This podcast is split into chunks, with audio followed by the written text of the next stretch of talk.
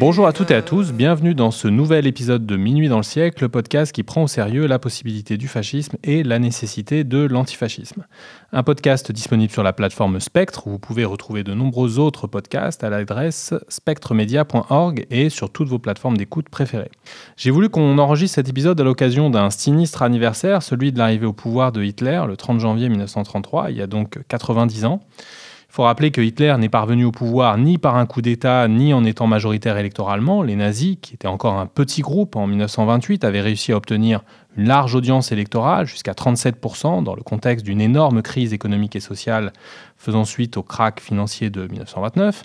Après plusieurs gouvernements très à droite, les cabinets Brüning, puis von Schleicher, puis von Papen, gouvernements incapables de juguler l'instabilité politique, c'est donc Hitler qui est nommé chancelier par le président ultra-conservateur, le maréchal Hindenburg, et Hitler forme alors un gouvernement composé de membres du parti nazi, le NSDAP, mais surtout de divers partis de droite. Il obtient le soutien du capital, des grandes entreprises et de la plupart des représentants politiques traditionnels de la bourgeoisie, et il va parvenir à asseoir durablement son pouvoir sur la société allemande en écrasant rapidement l'ensemble du mouvement ouvrier, aussi bien les communistes que les socialistes, les syndicalistes, les anarchistes, etc. Pour revenir sur cette histoire, j'ai invité Jean-Numa Ducange, qui vient de faire paraître il y a quelques mois aux éditions Armand Collin un livre intitulé La République ensanglantée, sous-titré Berlin, Vienne, aux sources du nazisme. Bonjour Jean-Numa. Bonjour. Alors, comme l'indique le sous-titre de ton livre, il ne s'agit pas d'un livre sur l'Allemagne, mais sur l'Europe centrale, Mittel Europa, dont l'Allemagne, mais aussi l'Autriche ou encore la Hongrie. Il ne porte pas tant sur la montée du nazisme, mais plutôt sur le moment révolutionnaire que connaît l'Europe centrale, qui court de 1918 au tout début des années 20, avec des points hauts, en particulier la révolution de novembre 18 en Allemagne, l'insurrection spartakiste en janvier 19 la République des Conseils en Hongrie entre mars et août 19, ou encore la République des Conseils de Bavière de mars à mai 1919. On mesure dans ce livre à quel point les militants et militantes du mouvement ouvrier ne furent pas seulement et pas principalement des victimes du nazisme, mais des combattants et des combattantes luttant au nom d'un idéal qui n'avait rien d'utopique à leurs yeux, le socialisme, que les différents courants du mouvement ouvrier euh, entendaient évidemment dans des sens différents et parfois violemment antagonistes. Leur défaite ne fut en rien inéluctable, les événements auraient sans doute pu prendre une autre tournure, mais dans tous les cas, cette défaite, sur laquelle on va revenir ici, a eu des conséquences absolument indescriptibles, qu'il s'agisse du génocide des Juifs d'Europe, évidemment, et des Roms, ou plus largement de la Seconde Guerre mondiale. On pouvait comprendre que le jeune mouvement ouvrier italien ait pu être vaincu par le fascisme mussolinien au début des années 1920, mais il faut rappeler que les mouvements ouvriers allemands et autrichiens étaient sans contestation possible les plus imposants et les mieux organisés du monde, si bien qu'il y a à l'évidence une énigme Comment ont-ils pu subir une telle déroute? Comment ont-ils pu être balayés par le fascisme dans ses différentes variétés? Nazisme en Allemagne et ce qu'on a appelé l'austrofascisme en Autriche, qui lui-même sera balayé par euh, le nazisme par la suite. Si on pense, comme c'est notre cas, que nous n'en avons pas fini avec le fascisme, évidemment sous des formes différentes, c'est forcément une question brûlante. Donc dans cet épisode, j'aimerais qu'on analyse la montée du nazisme, non pas dans la totalité de ses aspects, ce qui serait évidemment impossible, mais en lien avec la question spécifique, mais crucial, du mouvement ouvrier et du moment révolutionnaire qu'a connu l'Europe centrale au sortir de la Première Guerre mondiale. Alors, première question, euh, Jean Numa, est-ce que tu peux justement revenir sur les conditions dans lesquelles l'Allemagne, mais aussi euh, l'Autriche, on va se centrer sur ces deux pays, sortent de, la Première Guerre mondiale, les conditions euh, économiques, sociales et, et peut-être surtout politiques? Oui, tout à fait. Bon, il faut rappeler dans un premier temps que les mouvements ouvriers allemands et autrichiens étaient déjà les, entre guillemets, les plus puissants du monde avant 1914 et qu'un de leurs grands espoirs était de lutter contre le risque de guerre. Évidemment, ça a été une immense défaite en 1914. Pendant longtemps, ces mouvements ouvriers ont accompagné ce qu'on appelle, donc nous en français, l'Union sacrée, Burgfrieden en allemand, donc entre guillemets la paix en, des chaumières, enfin l'Union sacrée, on pourrait dire en, français. Et euh, ces mouvements ouvriers avaient fait le pari que cette guerre ne durerait pas longtemps et que les grandes puissances comme l'Allemagne et l'Autriche-Hongrie vaincraient. Je ne reviens pas sur les conditions pour lesquelles euh, ces partis ont soutenu la guerre. Ce qui est certain, c'est que à partir de 1916 et surtout de 1917, dans le sillage de la Révolution russe, va se déclencher une immense vague d'abord de grèves. Il faut rappeler par exemple qu'en janvier 1918, on estime à peu près à 500 000 le nombre de grévistes, qui est considérable donc dans la partie autrichienne de l'Empire austro-hongrois ce qui est la plus grande grève de l'histoire de ce pays, et que la défaite militaire va s'accompagner d'un immense mouvement social et ouvrier que l'on peut qualifier de révolution. Alors, nous, nous connaissons la fin de l'histoire. Il ne va pas y avoir véritablement de révolution en Allemagne, en Autriche, en Hongrie, comme il y en a une en Russie. mais les acteurs de l'époque, les militants ouvrières, ouvriers, euh, ceux qui vont animer notamment les conseils d'ouvriers et de soldats, sont persuadés qu'ils vivent un moment exceptionnel, pour certains en solidarité avec la révolution russe, d'autres de manière plus autonome, mais que le vieux monde qu'ils voulaient déjà balayer avant 1914, eh bien, dans le sillage de la défaite militaire, eh bien, ils vont mettre à bas euh, non seulement la monarchie, mais plus largement l'exploitation, le capitalisme, etc. il y a des divergences très profondes entre eux, bien sûr, mais il y a un sentiment partagé qu'il faut se débarrasser de ce qui a mené là. Bon, je ne reviens pas sur les conditions économiques effroyables qu'ont subi les populations pendant la guerre, les pertes humaines qu'il ne faut jamais oublier, aussi l'exploitation féroce des ouvriers qui n'étaient pas, pour certains évidemment, au front, mais à l'arrière à faire tourner les usines d'armement. Tout ça fait que, à la fin de la guerre, on a un immense donc, mouvement révolutionnaire qui traverse donc là entre guillemets la méthode Europa. Alors je dis pas ça par snobisme, mais objectivement, nous sommes dans, un, dans des pays, puisqu'on parle de l'Allemagne et l'Autriche, en fait, les frontières de l'époque sont beaucoup plus larges que ce qu'on appelle aujourd'hui l'Allemagne et l'Autriche, et ce qui permet de désigner cet ensemble géographique où il va y avoir des conseils ouvriers massivement, jusqu'à par exemple Strasbourg, qui était à l'époque une ville allemande, eh bien c'est cet intitulé de Mittel Europa, c'est-à-dire cette Europe qu'on parle parfois en, français centrale, médiane, qui est, euh, comment dirais-je, plutôt germanophone, avec toute une série de minorités, puis de pays qui vont s'autonomiser à ce moment-là, euh, slaves ou non slaves, bref. Cet ensemble-là est touché par une vague révolutionnaire d'ampleur. Et la particularité par rapport à la France, par exemple, c'est une part qu'évidemment, ce sont des pays qui ont perdu la guerre, donc ça joue évidemment un rôle très important, notamment ça va jouer un rôle très important pour les questions de national et de nationalité, que ce soit pour les germanophones que pour les, minorités qui euh, s'autonomisent à ce moment-là. Mais l'autre euh, aspect très important, c'est que le mouvement ouvrier était effectivement beaucoup plus puissant qu'en France, en tout cas numériquement. Après, on peut discuter idéologiquement sur la façon dont il pesait sur la société, mais il était beaucoup plus puissant. Et cette puissance que l'on aurait pu imaginer brisée par exemple par l'effort de guerre, en fait, euh, les partis sont très affectés par la Première Guerre mondiale, mais en 1918, eh bien, ces partis redeviennent extrêmement puissants et surtout, ils accèdent au pouvoir. En novembre 1918, des républiques sont proclamées aux quatre coins de l'Europe, notamment à Berlin et à Vienne, et ceux qui sont au pouvoir dans un premier temps, ce sont les sociodémocrates. Et là, on est vraiment dans une, on, entre dans une nouvelle séquence où il va y avoir un vote de plein d'acquis ouvriers, les 8 heures, etc., les, ce qu'on appelle en français des conseils d'entreprise. Donc on est dans une nouvelle séquence où finalement, certes, euh, l'Allemagne et l'Autriche-Hongrie ont perdu la guerre, mais c'est la République, c'est la social-démocratie au pouvoir, et pour la première fois, ces partis ouvriers donc accèdent aux responsabilités. Alors on sait que Hitler, les nazis et toutes les droites nationalistes euh, allemandes étaient obsédés par la révolution de 1918 qui avait instauré donc la, République euh, dite ensuite de Weimar.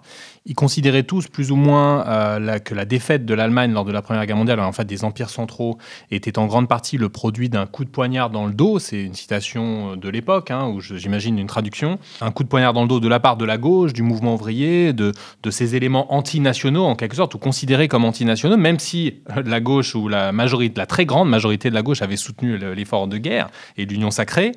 Euh, est-ce que tu pourrais revenir justement pour commencer à la fois sur la Révolution de 18, euh, donner quelques éléments euh, pour les auditeurs et auditrices, mais plus spécifiquement peut-être sur cette mythologie qui va jouer un grand rôle hein, des droites nationalistes et de l'extrême droite nazie hein, sur le coup de poignard dans le dos alors d'abord sur le coup de poignard dans le dos, donc la Durchstoßlegende en allemand, qui est un mot qui revient de manière obsessionnelle d'abord à l'époque dans les droites nationalistes, puis dans l'historiographie. Oui, il faut savoir que euh, la plupart des droites nationalistes, et notamment sa frange la plus extrême nazie, va être obsédée par ce qu'ils appellent en permanence novembre 1918. Donc novembre 1918, c'est simple, c'est évidemment pour nous la défaite militaire, bon, c'est le 11 novembre, on connaît ça, c'est encore une date fériée en France aujourd'hui, mais c'est la République, le 9 novembre, donc deux jours avant, la défaite militaire donc, et il ne faut pas oublier non plus la révolution et le risque révolutionnaire. Car quand Hitler, par exemple, écrit Mein Kampf, on a une édition scientifique qui est désormais très bien faite euh, de Mein Kampf, qui permet de comprendre ce texte qui, évidemment, par plein d'aspects, est délirant idéologiquement, politiquement, mais qui a une forme de rationalité sur un certain nombre d'éléments, eh bien, il y a l'idée que euh, tout ce qui a été fait depuis novembre 1918 par-delà les divergences du mouvement ouvrier, sur lesquelles je vais revenir, eh bien, a fait entrer l'Allemagne dans un cycle totalement négatif. ce qui est d'une certaine manière assez subtil parce que ça permettra à Hitler d'avoir un front assez large alors que lui-même était sur une frange extrême plutôt minoritaire, puisque novembre 18, c'est la République, c'est le parlementarisme, c'est les acquis ouvriers, c'est la réduction du temps de travail, c'est la mise en place de ce qu'on appellerait en France aujourd'hui la cogestion, mais le dialogue donc entre patronat et ouvriers. Donc on voit déjà ce que l'on peut faire en termes politiques en stigmatisant novembre 1918, qui forme vraiment un tout. D'ailleurs, c'est pas forcément évident parce que quand on lit les sources de l'époque, euh, à chaque fois se redire, oui, ils font allusion à ça, mais pour eux, c'est très clair, c'est très cohérent. Et j'ajouterai une chose qui est une anecdote, euh, mais qui est très révélatrice de cette période à propos d'Hitler lui-même. Ce que montrent bien les gens qui ont travaillé très précisément sur la biographie d'Hitler, ses engagements et autres, c'est que une des choses qui faisait peur à Hitler, c'était la possibilité que la vague révolutionnaire à laquelle dans laquelle l'Allemagne avait été plongée en novembre et décembre 1918, d'une certaine manière, les choses recommencent, notamment après la crise économique de 1929. Parce que nous, nous connaissons la fin de l'histoire, Hitler gagne, etc. Mais en, en, 1929, lorsqu'il y a la grande crise économique, les nationalistes, qu'est-ce qu'ils se disent?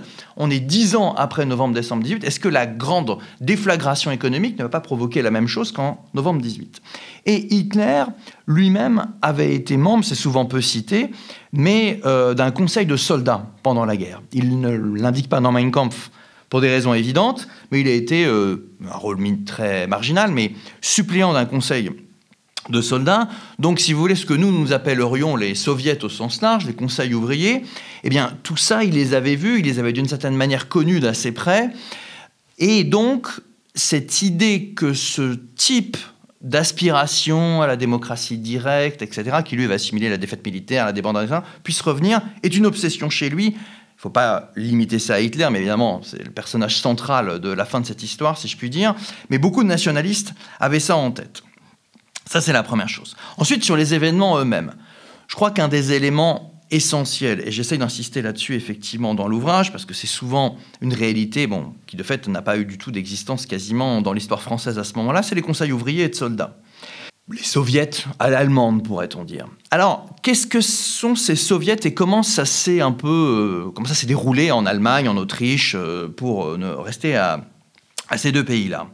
Alors il faut savoir que dans le sillage donc, des grandes grèves ouvrières, qu'on évoquait brièvement tout à l'heure, euh, dans le sillage de la décomposition euh, des empires centraux, de la débâcle de l'armée, va y avoir une sorte de démocratie par en bas qui va se mettre en place à différents niveaux, qu'on appelle de manière générale les conseils d'ouvriers et de soldats. Il ne faut pas se tromper sur ces conseils d'ouvriers et de soldats. Dans certains cas, ils vont jouer un rôle, comment dirais-je, ils vont pallier aux défaillances de l'État. C'est-à-dire que l'État s'effondre, même pour moi qui ai quand même pas mal travaillé dessus, c'est difficile de s'imaginer. Il faut voir un pays qui était très puissant, des grandes puissances industrielles qui s'effondrent totalement. Euh, donc, euh, parfois, les, soldats en question, les ouvriers dans tel ou tel endroit, ont non seulement donc une volonté de mettre à bas le vieux monde au niveau politique, mais ont des tâches immédiates à réaliser, qui peuvent être de trouver un logement pour les gens qui reviennent du front, de donner de la nourriture pour les familles. Et donc, ces conseils d'ouvriers et de soldats comme d'ailleurs en partie les soviets en Russie, hein, Marc Ferro l'avait bien montré, eh bien, un rôle tout simplement un peu technique euh, de faire tourner la vie quotidienne. Ça ne veut pas dire que ça n'a pas de signification politique, mais ce n'est pas uniquement que des, courants conseillistes qui disent euh, démocratie ouvrière immédiate, contrôle, ça. Donc il y a une palette extrêmement variée de courants. Et pour comprendre ce qui se passe en Allemagne en Autriche, et la raison pour laquelle il n'y a pas de révolution aussi radicale qu'en Russie, c'est que il y a des grands partis ouvriers il n'y avait pas de grand parti ouvrier euh, de la même manière en Russie, outre les conditions économiques et sociales qui étaient différentes. Donc ces partis ouvriers, lorsqu'ils se reconstituent en novembre 18, d'abord ils sont au pouvoir, et donc ils jouent un très grand rôle dans les conseils. Il y a beaucoup de militants sociodémocrates qui se retrouvent dans ces conseils ouvriers. Et leur projet politique est plutôt de dire, bon, les conseils ouvriers, c'était bien, entre guillemets, pendant la fin de la guerre, pour un, mais fondamentalement, leur projet, c'est du parlementarisme, c'est de faire une république, entre guillemets, à la française, enfin une troisième république, avec des institutions parlementaires. Bref, ils ont un côté complètement délégataire. C'est la raison pour laquelle, pour prendre l'exemple de deux figures connues, Rosa Luxembourg et Karl Liebknecht, qui sont l'aile gauche du mouvement que je décris, ne parviennent pas à se faire élire en décembre 18 dans un conseil ouvrier à Berlin, parce que tout simplement les sociodémocrates sont trop influents et qu'ils jugent ceux qu'on appelle les spartakistes, Rosa Luxembourg et Liebknecht, comme trop radicaux. Donc, Il y a, c'était notamment Badia et Brouet en parlent aussi, hein, deux grands historiens de la Révolution allemande dans les années 70, au-delà de leur divergence politique. Les plus à gauche sont un peu piégés, ils disent en quelque sorte, euh, comme Lénine, tout le pouvoir aux soviets, sauf que les soviets en question sont plus modérés parce que, notamment, il y a cette social-démocratie très forte.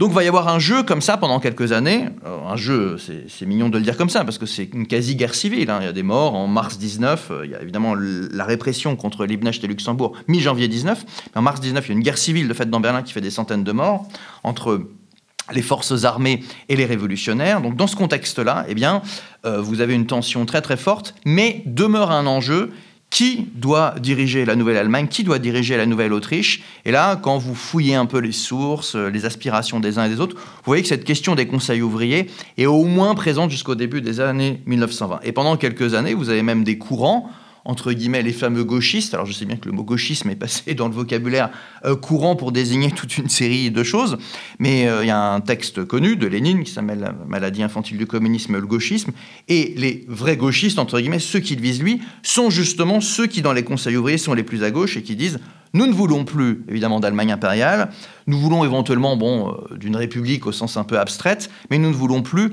de, parlement, ni de parti, ni de syndicat. Il faut une démocratie ouvrière directe. Et ces courants-là qui, si vous dites ça comme ça, vous vous dites, ah oui, c'est des courants d'extrême gauche complètement marginaux. Non, le propre de la période, et ce qui est intéressant, c'est qu'en 19 pendant un moment extrêmement tendu euh, de cette situation, ces courants en Allemagne notamment regroupent quand même quelques dizaines de milliers d'ouvriers, et quand vous regardez de près, ce sont des ouvriers jeunes, dégoûtés par la guerre, dégoûtés par ce qu'ont fait les sociodémocrates pendant l'Union sacrée, et qui quand même débordent un peu sur la gauche euh, les organisations traditionnelles. Et donc c'est un moment euh, d'une radicalité politique réelle avec des courants que l'on ne retrouvera plus ensuite à cette échelle de masse dans l'histoire de l'Allemagne. Et je reviens à ce que je disais au départ, hein, euh, voir que les nationalistes, euh, les conservateurs, euh, les nazis, alors pas que les nazis, parce qu'évidemment, encore une fois, c'est ceux qui gagnent à la fin, mais voient tout ça. ils sont dans les grandes villes allemandes. Vous évoquiez au début la République de Munich. C'est très exactement là que va naître le national-socialisme, le nazisme. Mais c'est parce qu'ils ont vu, ils ont vu Kurt Eisner, le, principal dirigeant de la République des conseils de Bavière, qui va être assassiné. D'une certaine manière, il y a un lien très étroit entre ces grands bastions ouvriers, ces mouvements révolutionnaires et la contre-révolution. Euh, si je, vous me demandiez en une minute de résumer pourquoi il y a eu Hitler en 1933, d'une certaine manière, euh, effectivement, c'est une contre-révolution d'autant plus brutale qu'il y a eu un mouvement révolutionnaire très profond 15 ans plus tôt. Alors justement sur Munich, si on s'arrête euh, deux minutes là-dessus, le parti nazi est fondé en 1920 à Munich. Un an avant, il y a cette République des conseils euh, en Bavière, mais dont l'épicentre est, à Munich. Quel est le rapport que les futurs fondateurs du parti nazi, dont Hitler, mais peut-être d'autres, ont, ont eu avec cette. Euh, qu'est-ce qu'ils en ont dit de cette République des conseils? Est-ce que c'était justement pour eux euh, précisément l'horreur qu'il fallait éviter à l'Allemagne? Qu'est-ce qu'ils en ont pensé? Oui, tout à fait. Hitler, pareil, évoque dans Mein Kampf, de manière générale, la révolution de 1918, mais plus particulièrement ce qui s'est passé en Bavière, la figure de Kurt Eisner. En plus, il faut signaler cela, on encore parlé, mais beaucoup d'acteurs de ces républiques euh, des conseils, pourrait-on dire. Donc il y en a eu une véritable pendant quelques semaines en Bavière. Bon, c'est quand même une histoire un peu rocambolesque. Il y a des gouvernements successifs. Il y en a une qui est plutôt pro-communiste, une qui est purement conseilliste. Il y a notamment une figure comme Landauer, qui est un théoricien anarchiste d'une certaine envergure, qui est ministre pendant quelques jours. Bon, tout ça est un peu chaotique. Vous avez des figures euh, diverses, même autrichiennes, qui travaillent pour la Bavière, parce que ce n'est pas très loin, puis c'est même un peu l'espace mental, catholique, sud-allemand. Donc évidemment, pour Hitler euh, et euh, beaucoup de nationalistes, encore une fois, cette République de, Bavière a montré que très concrètement, il peut y avoir un danger socialiste, révolutionnaire. Mais il y a aussi quelque chose qui est très important pour eux, c'est évidemment la question des Juifs. Beaucoup de Juifs étaient investis dans le mouvement ouvrier avant 1914 pour une raison, si je puis dire simple, c'est que euh, si vous étiez juif, même entre guillemets très assimilé, euh, revendiqué allemand, etc., ou autrichien, hein, eh bien, globalement, vous ne pouviez pas euh, faire carrière dans la plupart des organisations politiques parce que l'antisémitisme était très fort. Attention, ce n'était pas l'antisémitisme exterminateur que vont théoriser puis mettre en place les nazis, mais tout de même. Et à la fin de la Première Guerre mondiale, comme le mouvement ouvrier accède aux responsabilités dans plusieurs pays, eh bien, effectivement, pour la première fois, euh, vous avez euh, toute une série euh, de juifs, qui soient plus ou moins revendiqués, qui soient plus ou moins religieux ou simplement de culture juive, qui, entre guillemets, accèdent aux responsabilités. Et c'est à ce moment-là, d'ailleurs, que se forge le fameux terme de judéo-bolchevisme, qui est une histoire très précise, hein, très bien décrite par un certain nombre d'historiens, qui vient en fait à l'origine des Russes blancs euh, qui partent euh, de la Russie et qui circulent en Allemagne. Il y a énormément de liens entre l'Allemagne et la Russie, beaucoup de Russes qui arrivent euh, dès 18-19 à Berlin notamment, et qui installent cette idée les Juifs sont au pouvoir désormais, ils ont la possibilité de conquérir le monde, et donc sur le terreau de l'antisémitisme qui existait depuis longtemps, eh bien là, ça permet de cristalliser toute une série de haines. Et j'en avais pas parlé jusqu'à présent, mais évidemment, le lien mouvement ouvrier, pouvoir juif, qui est la grande idée de l'extrême droite, trouve entre guillemets, si je puis dire, une réalité concrète. Et donc, quand vous lisez toute la propagande, que j'essayais de faire aussi, moi j'avais lu beaucoup de propagande social-démocrate, marxiste, communiste, donc j'essayais de lire un peu toute la presse.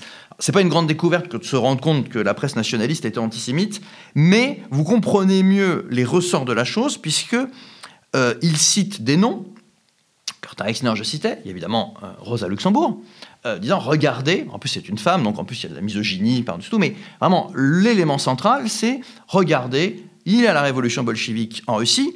N'oublions pas que c'est Trotsky qui mène l'armée rouge pendant des années et qui euh, va jusqu'aux portes de Varsovie, hein, puisque en plus quand on dit c'est la fin de la guerre en 18, en fait, pour beaucoup de militaires allemands, c'est pas fini, et notamment sur le front de l'Est, ce qu'ils appellent Balticum, hein, la Baltique, donc les pays baltes, euh, ça au moins ils doivent les garder pour eux, tellement ils sont convaincus que c'est l'Allemagne. Donc euh, euh, il y a cet environnement de guerre qui se poursuit au milieu de tout ça.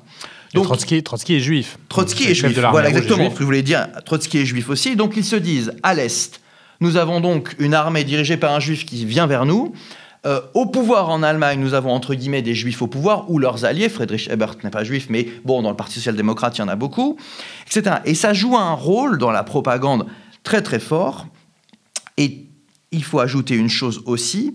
Juste à côté de la Bavière, donc euh, vous avez donc euh, l'espace entre guillemets euh, sud-catholique austro-hongrois, et il y a pendant quelques mois, de manière éphémère, mais c'est toujours la même chose, hein, c'est une prudence méthodologique qu'il faut toujours avoir quand on fait l'histoire de cette période-là quand Bela Kun prend le pouvoir, tout le monde va dire. Après, on dit oui, il a été maladroit, l'alliance, n'importe quoi, ça a été trop gauchiste. Peut-être, mais quand il prend le pouvoir au, printemps 19 et qu'il le garde quelques mois, là, vous avez aussi une matérialisation pour les nationalistes du danger concret. C'est-à-dire que Bela Kun et énormément de conseils de commissaires du peuple, donc des ministres, entre guillemets, de la République, des conseils hongrois, sont juifs aussi.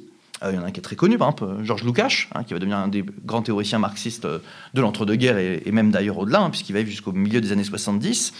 Et donc, cette idée selon laquelle euh, le mouvement ouvrier accède au pouvoir, la République, hein, mais en plus, vous avez cette question des Juifs qui se surimpose, si je puis dire, est quelque chose qui est extrêmement présent et qui explique la haine et les ressorts de la haine spécifique contre le mouvement ouvrier aussi. Il faut jamais oublier ça parce que si vous avez une grille de lecture française, euh, la France c'est le pays de l'affaire Dreyfus, malgré tout.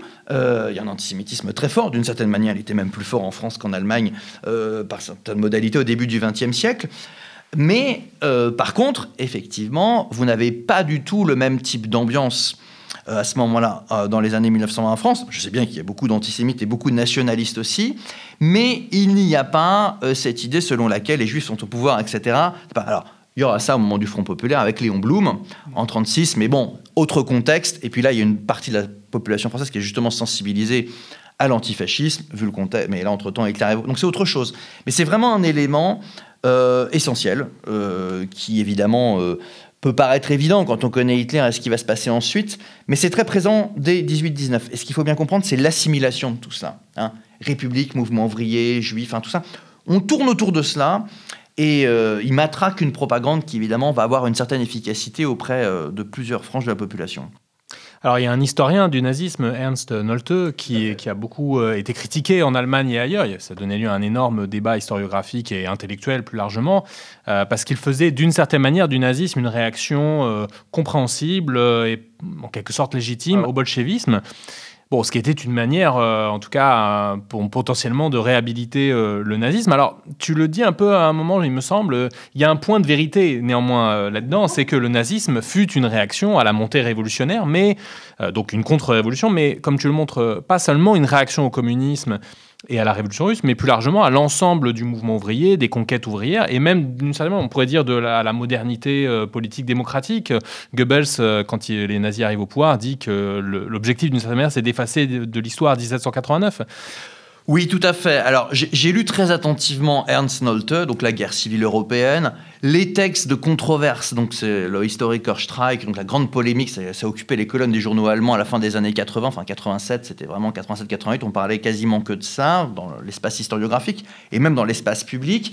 C'est arrivé un peu plus tard en France, hein, par la médiation de Stéphane Courtois, qui a fait le livre nord du communisme entre-temps. Donc, ça lui permettait d'avoir quelqu'un à l'appui de sa thèse. Et c'est vrai que euh, j'avais lu Nolte il y a longtemps et je l'ai lu très attentivement. Euh, pour la peine, hein, puisque c'est quand même. Euh, alors, j'ai constaté d'ailleurs en en parlant tout autour de moi, puisque tout le monde connaît le nom d'Ernst Nolte, mais il n'y a pas grand monde qui a lu dans le détail son ouvrage, qui est par ailleurs un pavé. Et effectivement, je trouve que, évidemment, on l'a on démontré, Ernst Nolte, c'est un élève d'Heidegger, comme tout cet environnement intellectuel post-seconde guerre mondiale, donc vieillissant dans les années 70-80, qui cherche à démontrer en gros que euh, les nazis euh, n'ont pas vraiment eu le choix. Bon, et certains d'autres vont dire bon, si ça, aurait été mieux si ça aurait été une frange, euh, disons un peu comme Mussolini, plus nationaliste, conservatrice, mais pas aussi extrême.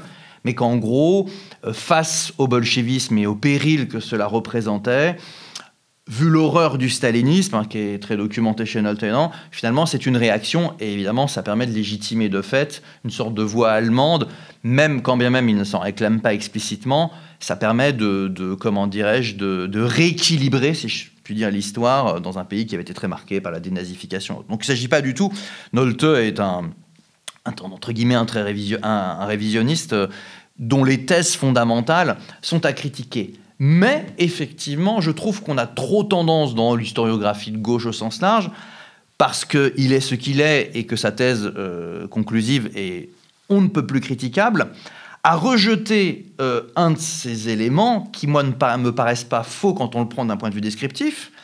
Et l'ouvrage est quand même appuyé justement sur toute une documentation nationaliste. Je dois même vous avouer que moi j'ai été aussi puisé là, que si vous voulez vraiment comprendre euh, comment le national-socialisme, le nazisme a réussi, alors qu'il était une petite organisation, un des courants parmi d'autres d'une droite nationaliste très éclatée, parce qu'il fallait unifier tous ces gens-là. Alors, je sais pas, ils en ont mis dans, certains dans les camps de concentration après, y compris des nationalistes, mais il fallait en arriver quand même à un certain point.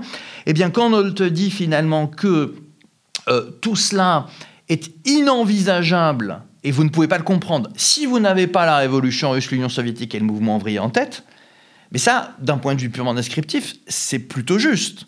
Et le problème, parce que là on fait des couches historiographiques, mais c'est que beaucoup d'historiens du nazisme aujourd'hui, qui font souvent des choses intéressantes, mais qui font beaucoup d'histoire culturelle, enfin c'est tout ce que fait Johan Chapoutot, qui est par ailleurs instructif sur euh, penser, agir en Asie, c'est intéressant, mais cette dimension-là de la réaction du nazisme comme un élément structurant au mouvement ouvrier organisé a plutôt tendance à disparaître. Et comme cette histoire est de plus en plus loin, euh, comme le mouvement ouvrier allemand, bon, en gros, à part des militants très formés, euh, Kautsky, Bebel, Liebknecht, Rosa Luxembourg, bon, Rosa Luxembourg, on l'aime bien parce qu'elle est morte au combat, mais sans trop savoir dans les conditions, eh bien, on a tendance, finalement, quand on fait l'histoire du nationalisme allemand, eh bien, à sous-estimer ce fait qui, encore une fois, hein, évidemment c'est à l'appui de ce que je dis, mais quand vous vous plongez dans les sources, mais c'est cette haine structurelle on l'a dit, mais qui ne se limite pas à ça, c'est l'idée, finalement, ce mouvement ouvrier est tellement fort, tellement puissant.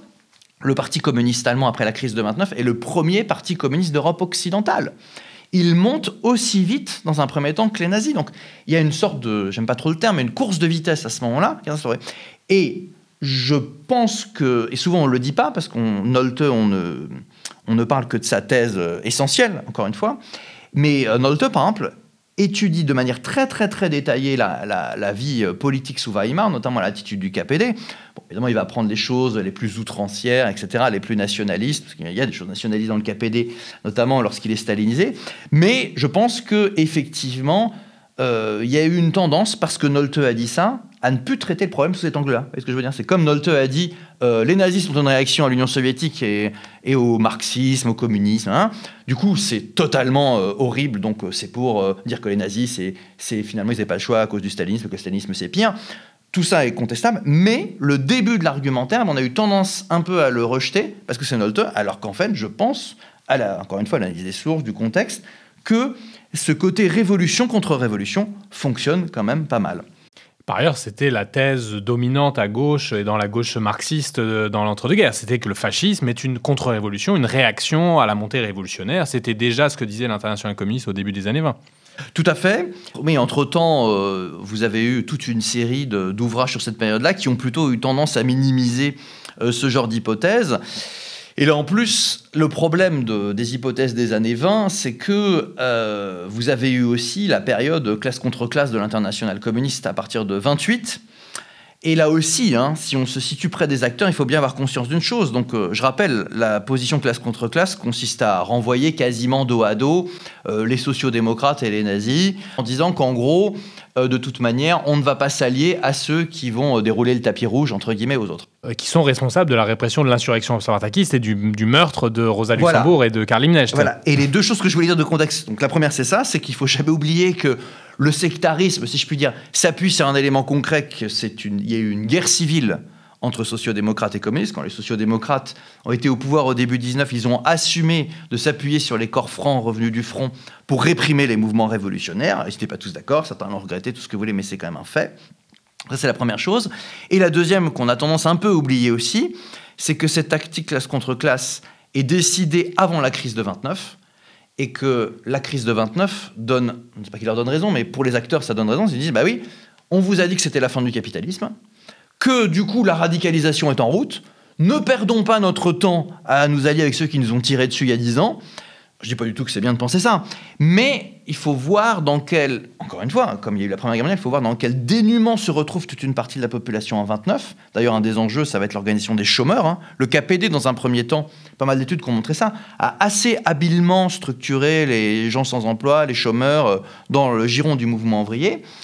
Mais si vous voulez, le côté euh, sectaire et le sectarisme réciproque qu'il va y avoir entre sociodémocrates et communistes doit être compris effectivement à l'aune d'un certain nombre d'événements. Encore une fois, c'est pas du tout pour justifier, parce que ça n'a pas de sens, surtout vu ce qui s'est passé après. Mais euh, vous voyez, c'est pas juste un problème parfois, euh, parce que vous signalez le côté euh, oui, la gauche dit ça dans les années 20, etc. Mais en fait, parfois, ils ont un peu des analyses en, un peu en surplomb.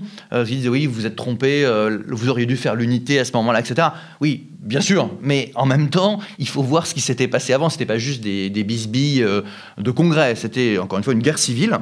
Et alors, c'est pour ça, souvent les gens n'osent pas employer le terme parce que c'est le nom de Nolte, encore une fois, c'est le titre du bouquin. Mais c'est une guerre civile. Quand des Allemands se tirent dessus, des Autrichiens se tirent dessus en 1819, euh, c'est la définition euh, minimale d'une guerre civile, bien. Et donc, il y a des traces de cette guerre civile, tout simplement, qui, à laquelle se surajoute une crise économique d'une ampleur gigantesque qui, en fait, euh, pour des militants, il faut se mettre à leur place, leur donne raison, sur, donne raison aux thèses les plus catastrophistes. Donc c'est un élément vraiment important à prendre en compte et qui explique en partie la division face à la montée du nazisme. On comprend ici le mot d'ordre, l'unité est un combat. Alors euh, c'est déjà un combat quand on pense au contexte, je sais pas, français, contemporain ou à d'autres contextes, alors qu'en réalité les bisbilles entre organisations sont de taille très modeste par rapport à ce que tu viens d'évoquer entre les socialistes et les communistes euh, en Allemagne dans les années 20 et 30.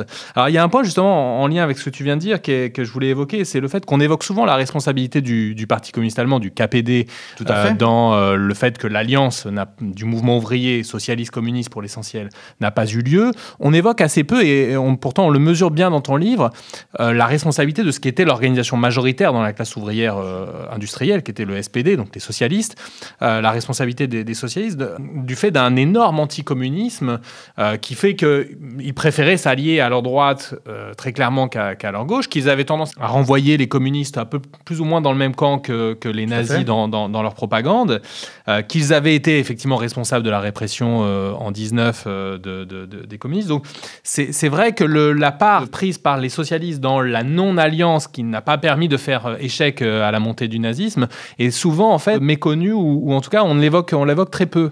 Oui, absolument. Parce que si vous voulez, la responsabilité du KPD est bien documentée parce que comme les textes sont extrêmement clairs, extrêmement clivant sur, de toute manière, les sociodémocrates, on n'a plus rien à faire avec eux, etc. Et qu'il y a eu effectivement des alliances ponctuelles dans certaines grèves avec les nationaux socialistes c'est assez facile, si je puis dire, à, stigmatiser. Et puis bon, il y a le côté, euh, il y a eu la RDA après, euh, il y a un certain nombre d'acteurs du KPD euh, qui ont fondé la RDA après la Seconde Guerre mondiale, donc en plus, tout ça se, se surajoute. Alors, sur les sociodémocrates, il y a plusieurs choses à dire. Tout d'abord, je pense qu'une partie des sociodémocrates, au lendemain de la Première Guerre mondiale, ont, entre guillemets, sincèrement le projet de faire une sorte de démocratie républicaine avec un peu de pouvoir donné à ce qu'on appelle en français des, comités d'entreprise, et que euh, tout ce qui va être euh, s'opposer à ça euh, et qui va les mettre en difficulté sur leur gauche, effectivement, ils vont avoir la main extrêmement dure. Ça, il faut le rappeler. Par ailleurs, je le signale, et après je donnerai quelques autres éléments sur les sociodémocrates, que c'est peu connu, mais j'ouvre volontairement mon livre là-dessus. J'ai parlé de la République le 9 novembre, l'armistice de Rotonde effectivement le 11 novembre, mais quelques jours après, mi-novembre, vous avez quelque chose qui est complètement inconnu en France, mais qui est finalement peut-être une des choses les plus importantes, qui est ce qui s'appelle l'accord Stines-Legien. Alors, dit comme ça, euh, bienvenue au pays euh, qu'on ne connaît pas.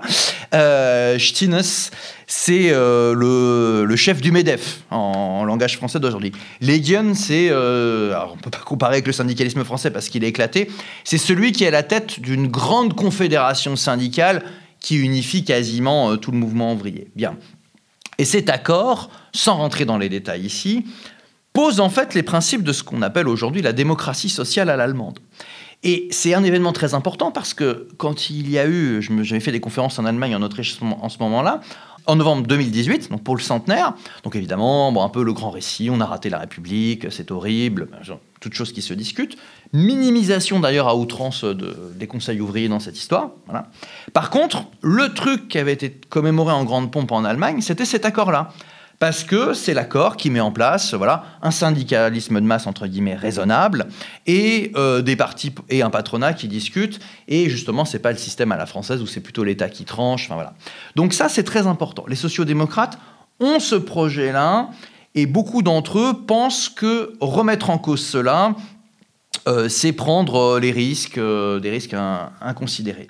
Alors, il est clair que la frange euh, la plus euh, à droite, la plus nationaliste des sociodémocrates, est une frange qui d'abord est tout à fait extrêmement colonialiste, euh, avant 1914. Hein. je, le dis un peu, je reviens dessus sur les questions entre guillemets de rapport à l'Orient.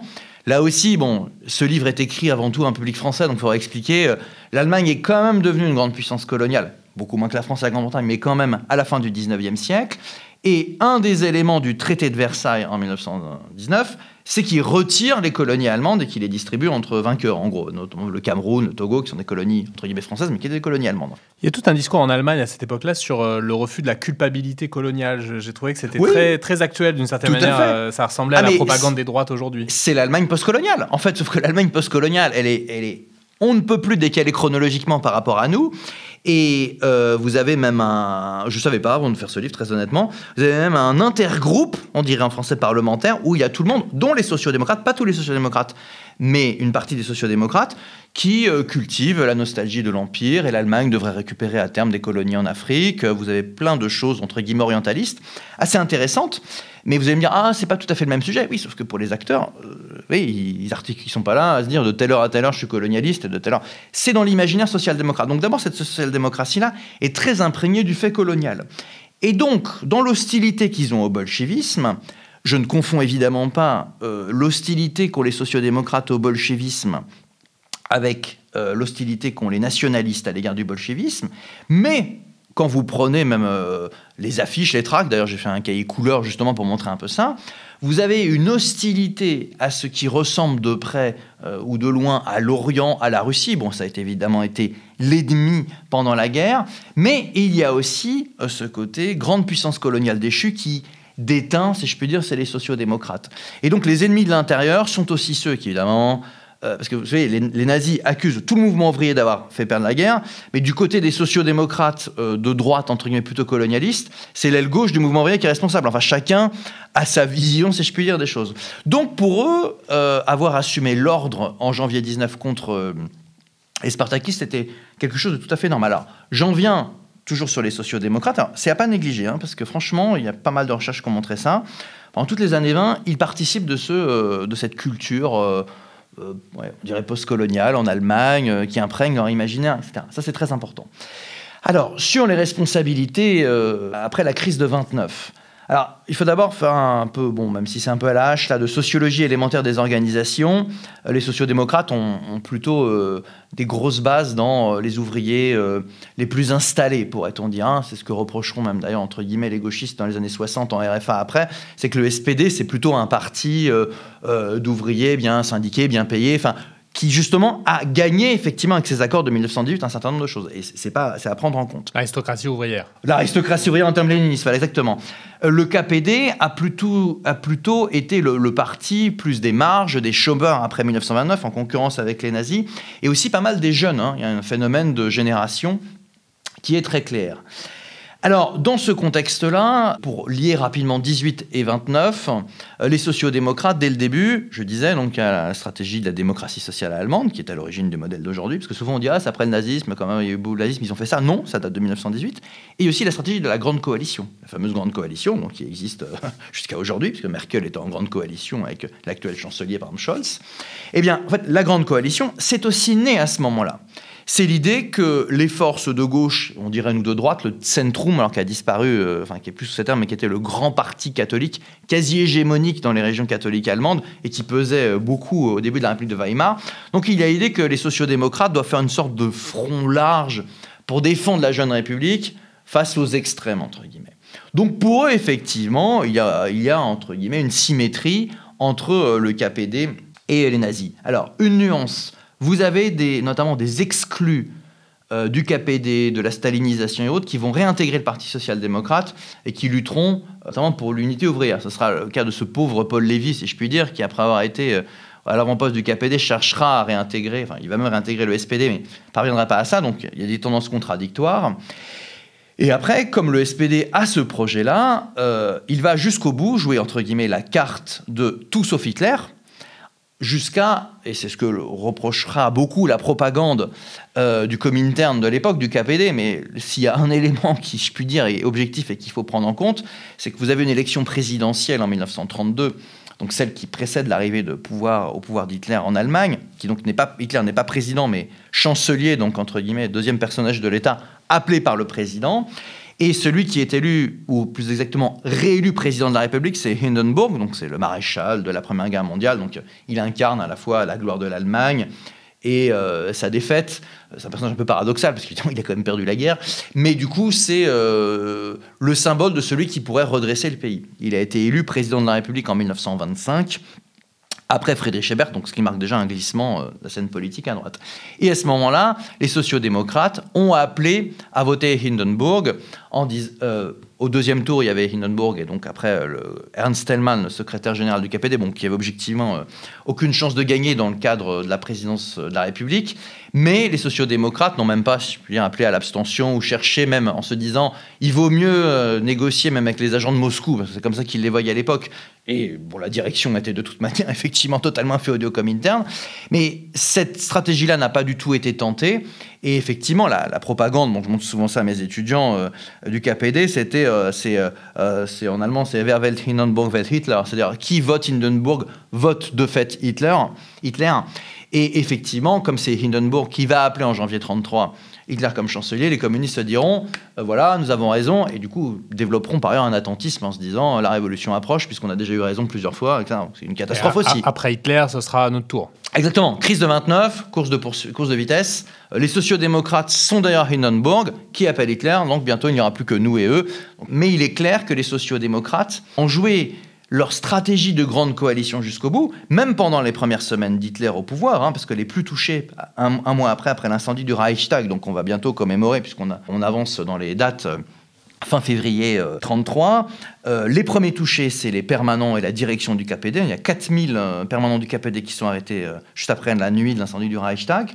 Et les sociodémocrates, certains vont un peu le voyer, et finalement, ils se finiront par se faire interdire aussi. Mais dans un premier temps, certains ont été très loin, même dans le fait on va essayer de sauver les acquis de la République, puisque formellement, quand Hitler arrive au pouvoir, c'est encore la République. Hein. C'est. Au bout d'un an, en gros, que tous les verrous vont sauter. Donc effectivement, il y a cette croyance un peu naïve que des courants qui par ailleurs voulaient se débarrasser d'eux quand même, hein, parce que Hitler, novembre 18, comme on l'a dit au départ, c'est tous les courants du mouvement ouvrier, qu'on pouvait, entre guillemets, louvoyer négocier avec eux. Et de ce point de vue-là, effectivement, il est bon de rappeler euh, certains éléments historiques. Alors peut-être on peut parler de l'Autriche euh, et en venir aux austro-fascistes, en commençant par une question assez simple. Est-ce que cette généalogie euh, de l'extrême droite nazie euh, en Allemagne, est-ce qu'elle s'applique d'une certaine manière aux austro-fascistes, au sens où est-ce que les austro-fascistes peuvent être considérés, en tout cas sous, un certain angle, comme une réaction en premier lieu au mouvement ouvrier, au Parti socialiste autrichien qui est très puissant, qui ne voit pas d'ailleurs émerger un large un, parti communiste puissant à sa gauche. Enfin, il y en a un, mais il est, il est bien moins puissant que le Parti communiste d'Allemagne. Est-ce que les choses s'organisent de plus ou moins de la même manière en Autriche ou est-ce que c'est une histoire euh, Alors, très différente? Il y a évidemment un, des projets communs. Bon, moi, je me suis beaucoup intéressé à l'histoire de l'Autriche parce que je m'intéresse déjà à l'histoire de l'Autriche en général et je m'intéresse particulièrement à ce qu'on appelle l'austro-marxisme, cette forme particulière qui existe avant la Première Guerre mondiale de marxisme à l'autrichienne qui a euh, une, dynamique intellectuelle assez extraordinaire autour de la question des nationalités, mais pas, seulement, hein, autour du capitalisme financier. Hilferding est un des premiers à pointer euh, cette question-là. Et entre deux guerres, c'est d'une richesse absolument extraordinaire, théorique et politique. Donc ça me semblait important de les intégrer à cette histoire, alors que d'habitude c'est dissocié. Qui plus est, euh, on parlait de parti ouvrier puissant, le Parti social-démocrate autrichien si on fait exception du Parti communiste de l'Union soviétique, qui est effectivement un statut un peu particulier, euh, et le Parti ouvrier, le plus puissant au monde rapporté à sa population. Dans la période la plus euh, prospère, au milieu, fin des années 20, c'est un habitant sur cinq qui est membre du Parti social-démocrate en Autriche. Dans certains quartiers de Vienne, c'est un habitant sur deux. C'est-à-dire que toutes les familles sont encadrées, ils font même des communions euh, rouges social-démocrates. C'est un pays très catholique, l'Autriche, comme chacun sait. Et du coup, c'est une entreprise de substitution même à l'Église, à toute une série de choses, qui est très impressionnante, qui a évidemment euh, totalement échoué, mais qui était, euh, qui méritait d'être évoquée. Hein. Et là aussi, j'évoque le Vienne-la Rouge, hein, cette gestion municipale, c'est un peu eux qui inventent les logements sociaux. Oui, ils vont gouverner la capitale de l'Autriche pendant toute la période. Différence majeure avec l'Allemagne. Vous avez la capitale, qui en plus se retrouve à la tête d'un pays quand même à l'échelle d'une région française, mais qui est aussi importante que, bah, Paris, par exemple, en termes de monuments, de représentation. C'était une grande capitale, c'était les Habsbourg, c'était très prestigieux. Et donc, c'est Vienne-la-Rouge, c'est Rottevin, mais c'est un rouge social-démocrate un peu particulier. Comme ils sont un peu plus rouges que les Berlinois, si je puis dire, euh, ils empêchent d'une certaine manière le mouvement communiste d'émerger. Ils ont d'ailleurs un rapport à l'URSS prudent, mais l'Autriche, d'un point de vue diplomatique, jusqu'à une période récente, sera toujours prudent avec la Russie, euh, de par sa position géographique, de son histoire et autres. Donc ces éléments importants. C'est un pays donc de confession catholique, ce qui joue un rôle très important, puisqu'il y a une tradition d'organisation hiérarchique des masses qui existe dans une partie de l'Allemagne, qui n'est pas tout à fait la même dans les pays protestants, donc qui joue un rôle.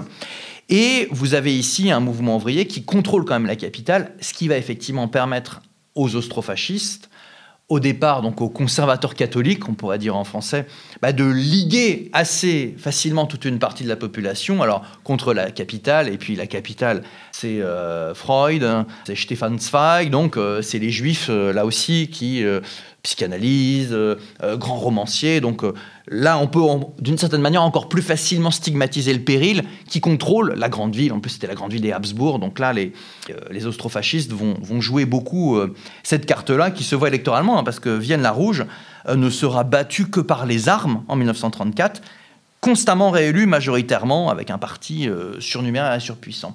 Donc évidemment, il y a des spécificités en Autriche. Il y a effectivement qu'il y a une tentative de voie intermédiaire qui n'est ni le nazisme, euh, ni évidemment le mouvement ouvrier organisé, ni la social-démocratie dans le cas autrichien.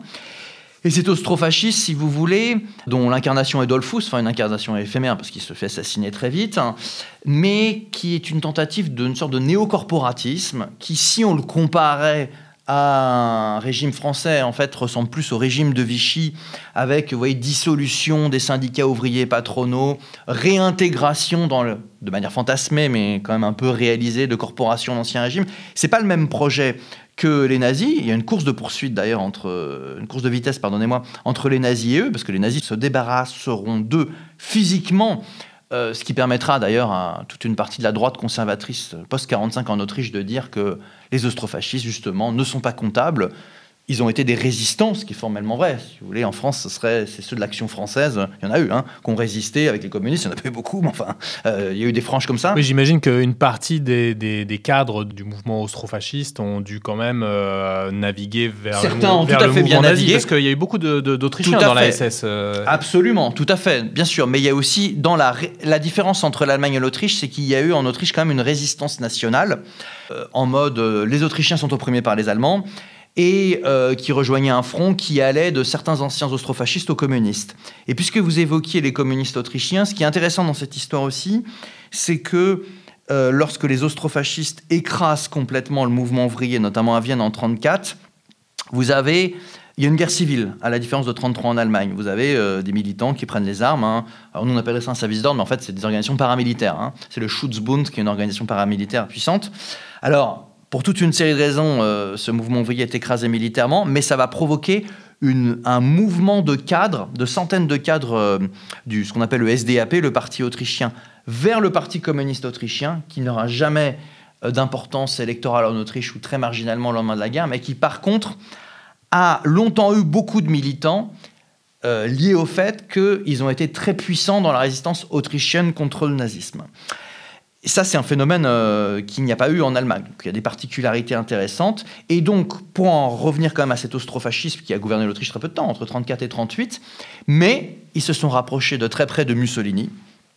Ils ont, ils ont tenté, évidemment, tout ça n'a pas marché, surtout quand Franco aussi cherche à arriver au pouvoir à partir de 36. Il y avait un projet de faire, entre guillemets, de, de l'Europe euh, une sorte d'union des droites nationalistes qui, effectivement, n'était pas le projet euh, des nazis, qui était un projet impérialiste, génocidaire, etc. Ce n'est pas le même.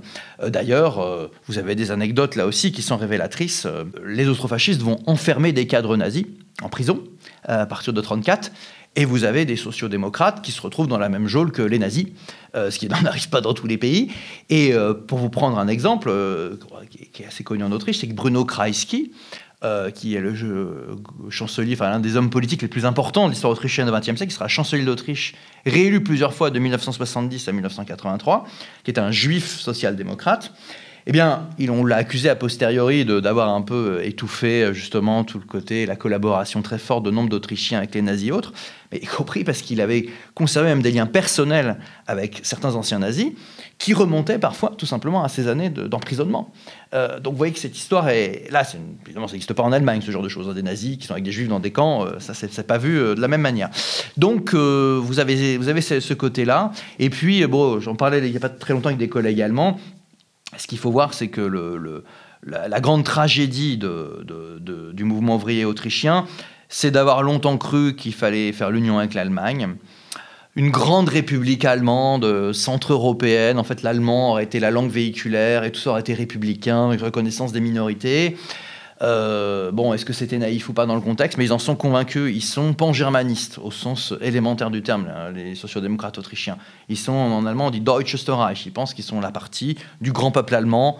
C'est 1848, c'est la Révolution, et à terme on sera dans une grande république. hein. Il y a eu des projets d'Anschluss. Hein. Euh, alors, L'Anschluss, on dirait c'est Hitler en 38, oui, mais il y a eu des projets d'Anschluss euh, de gauche, rouge en 1918. Évidemment, tout ça nous paraît complètement très lointain, mais ça explique pourquoi il y avait l'armée allemande qui était rentrée sur le sol autrichien, mais qu'au moment du référendum sur l'Anschluss en 1938, la quasi-totalité des Autrichiens ont voté pour. Euh, bon, probablement, s'il y avait l'armée, ils auraient voté un peu moins, mais euh, de manière euh, très significative, hein, la mort dans l'âme, Karl Renner, qui est le premier chancelier de l'Autriche de 1918, sera rappelé par Staline en 1945 d'ailleurs, social-démocrate, en exil, euh, appelle à ratifier l'Anschluss en disant écoutez, moi je me suis battu toute ma vie pour que l'Allemagne et l'Autriche soient ensemble, voilà, etc. Et donc euh, ce pan-germanisme-là plane, si vous voulez, sur cette histoire euh, du mouvement ouvrier. qui a longtemps pensé qu'il pouvait faire, entre guillemets, une nation allemande de gauche, et ça, ils sont un peu pris à leur propre piège, si je puis dire. ça se discute, hein, mais c'est un sujet très très compliqué à aborder. C'est pour ça que, généralement, et en Allemagne et en Autriche, on fait jamais l'histoire des deux pays ensemble, ou très peu, parce que si vous le faites sérieusement, ce que j'essaye de faire depuis plusieurs ouvrages, euh, la question euh, de la Grande Allemagne euh, est omniprésente dans tous les courants politiques. Et donc évidemment, vous dites Grande Allemagne aujourd'hui, pensez à Hitler, aux nazis, mais en fait c'est un projet qui est sérieusement discuté par beaucoup de courants politiques dans le mouvement ouvrier.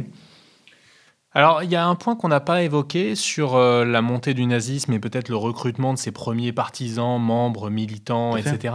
C'est, qui est en lien avec notre sujet, c'est la répression euh, des communistes par les corps francs. Tout à fait. Euh, et l'idée que, d'une certaine manière, les corps francs, qui ont été du coup un temps dirigés, enfin politiquement, par les sociodémocrates qui étaient au pouvoir, en particulier Noske, euh, ont été une matrice en quelque sorte euh, pour le mouvement nazi. Alors est-ce que c'est est -ce c'est très réducteur ou très simplificateur de, de, penser ça? Ou est-ce qu'on peut voir émerger dans ce bain que constituent les corps francs déjà une sorte de pré-nazisme ou en tout cas une base pour, de recrutement pour les nazis? Alors c'est évidemment extrêmement commenté et discuté. Alors moi je n'ai pas travaillé empiriquement sur la sociologie et les opinions euh, des corps francs, par contre, j'ai lu pas mal d'ouvrages un peu spécialisés là-dessus, hein, que je cite euh, dans l'ouvrage.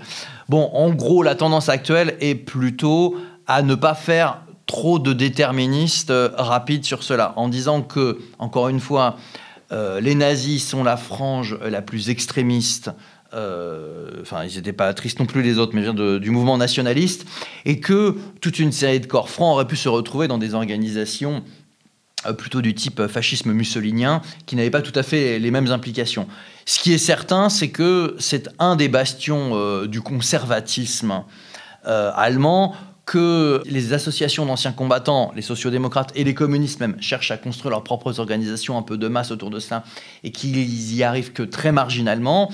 Donc il est clair que s'il y a une population auprès de qui la légende du coup de poignard dans le dos fonctionne, c'est quand même plutôt euh, cette population-là. Mais ça aurait pas pu, euh, comment dire, même électoralement, politiquement suffire pour permettre aux, nazis d'arriver au pouvoir.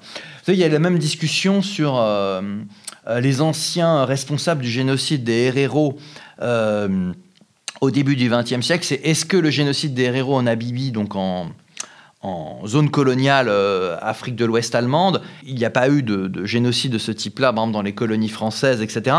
Est-ce que c'est l'annonce de ce qui va se passer ensuite, etc. Là aussi, c'est très controversé parce que euh, vous avez des corrélations biographiques d'un certain nombre de personnages, mais euh, certains vont vous dire que la vie politique allemande, à partir de 1918 ou 19, puisqu'on parle des corps francs, n'était pas automatiquement déterminée vers un long chemin qui mène, euh, si vous voulez, euh, directement aux nationalistes, etc. Bon, il faut rappeler, on ne l'a pas dit, hein, que électoralement parlant, euh, formellement, s'il y avait eu une alliance, etc., bon, dire qu'ils auraient empêché Hitler d'arriver au pouvoir, ça serait, comment dirais-je, optimiste, mais que s'il y avait eu davantage de fronts unis des organisations ouvrières des différents courants, ils auraient pu davantage peut-être bloquer ou retarder l'arrivée d'Hitler au pouvoir. Après, l'autre question qui s'est posée pour les sociodémocrates aussi autrichien face aux austro-fascistes, est-ce qu'il aurait fallu prendre des mesures répressives contre les courants nationalistes davantage? Est-ce qu'il aurait fallu réformer la Constitution dans un sens autoritaire pour euh, arrêter, euh, entre guillemets, les factieux quoi? Donc c'est une question évidemment euh, douloureuse et compliquée, mais ça fait partie des choses, parce que vu qu'ils étaient paramilitaires, armés, etc., il y a eu des procès contre eux, mais est-ce qu'il aurait fallu passer à l'acte? Parce qu'il y a aussi toute une discussion là-dessus, parce que Karl Schmitt, qui sera donc le un des grands juristes au service du Troisième Reich, fait toute une campagne à la fin des années 20 sur la révision de la Constitution de Weimar. Et certains à gauche commencent à dire mais est-ce que c'est pas à nous de réviser la Constitution pour les arrêter, pour les mettre hors d'état de nuire? Une anecdote qui pas forcément véridique, je crois, mais qui est Otto Bauer, donc le grand théoricien de l'austro-marxisme, qui est dans le bâtiment du Vorwärts, donc le bâtiment social-démocrate autrichien.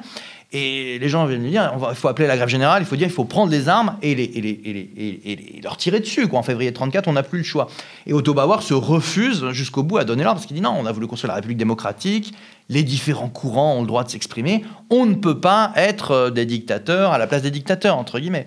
Ça, c'est un une des grandes questions qui est, pas facile à reprendre et à, poser. Mais euh, c'était, si je puis dire, dans l'air à ce moment-là. Oui, une forme de légalisme qui a pu être évidemment stérilisant dans la réaction à la montée du nazisme ou de l'austrofascisme, en sachant que tu parlais des milices ouvrières mhm. autrichiennes, mais le SPD avait également une branche paramilitaire qui était formée, prête à intervenir normalement et qui n'est jamais intervenue.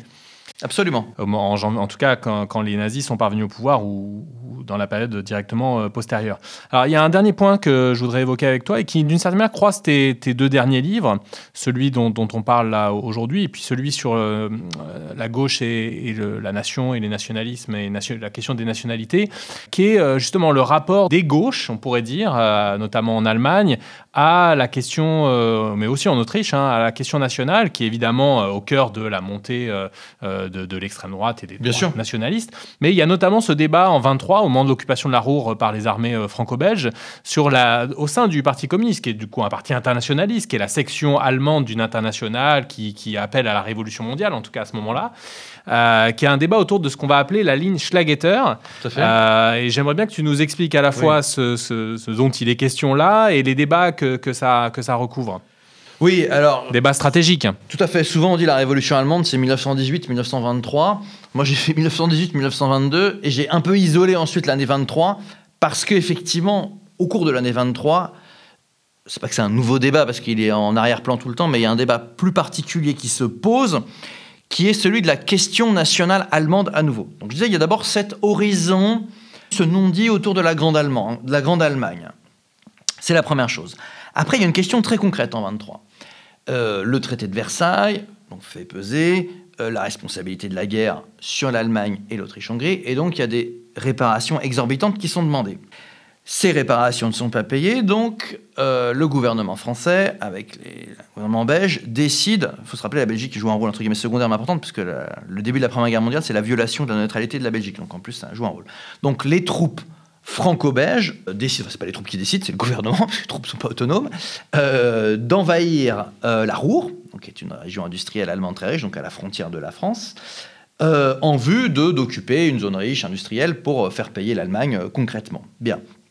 Donc ça déclenche des mouvements de grève, de contestation, L'international communiste fait des tracts en allemand et en français que j'ai reproduits en couleur dans le livre en mode voilà, c'est le moment de la fraternisation ouvrière. Hein.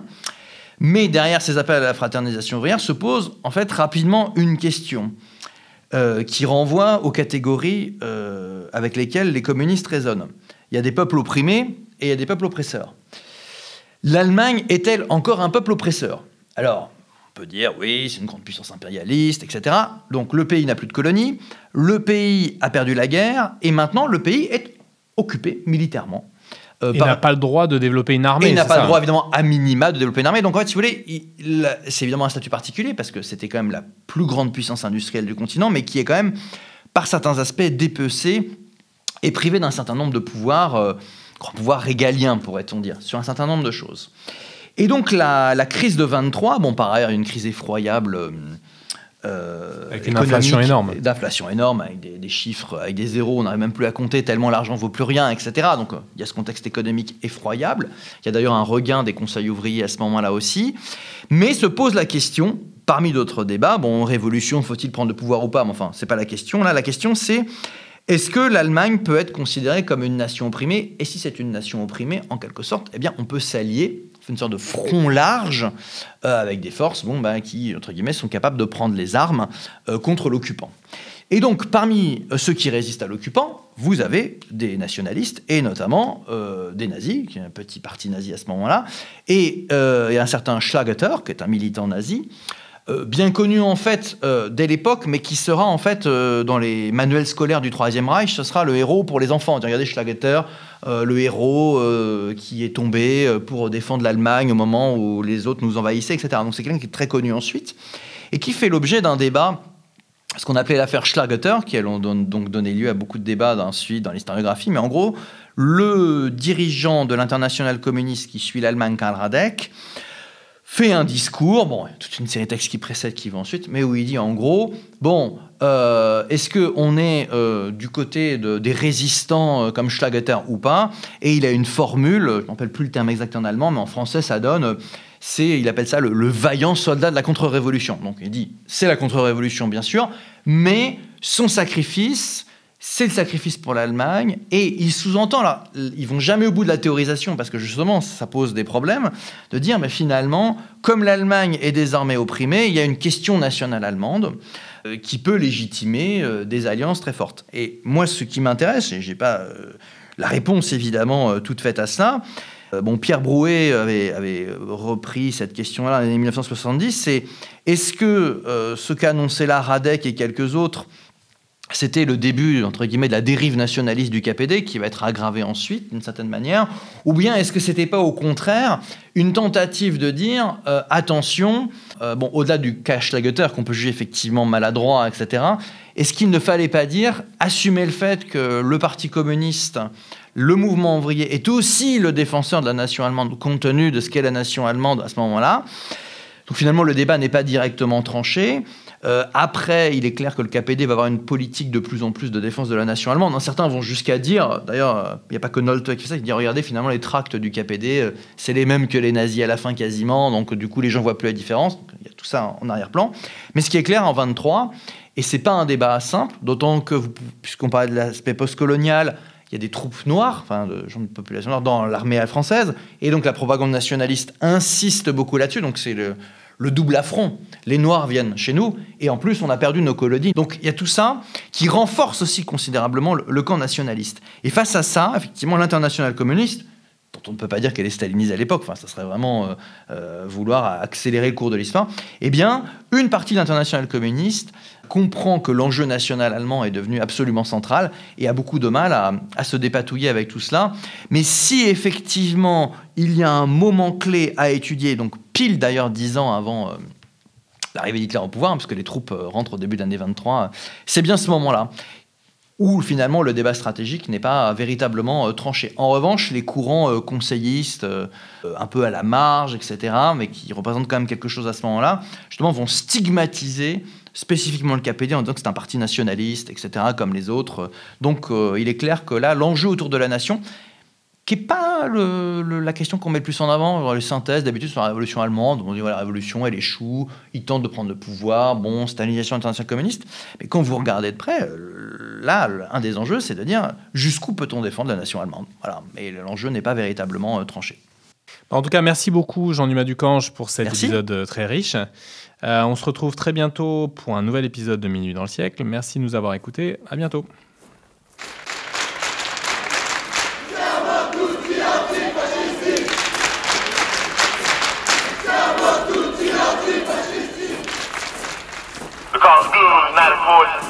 Is not important. Nothing's more important than stopping fascism because fascism will stop us all. O povo é quem mais ordena dentro de ti a cidade.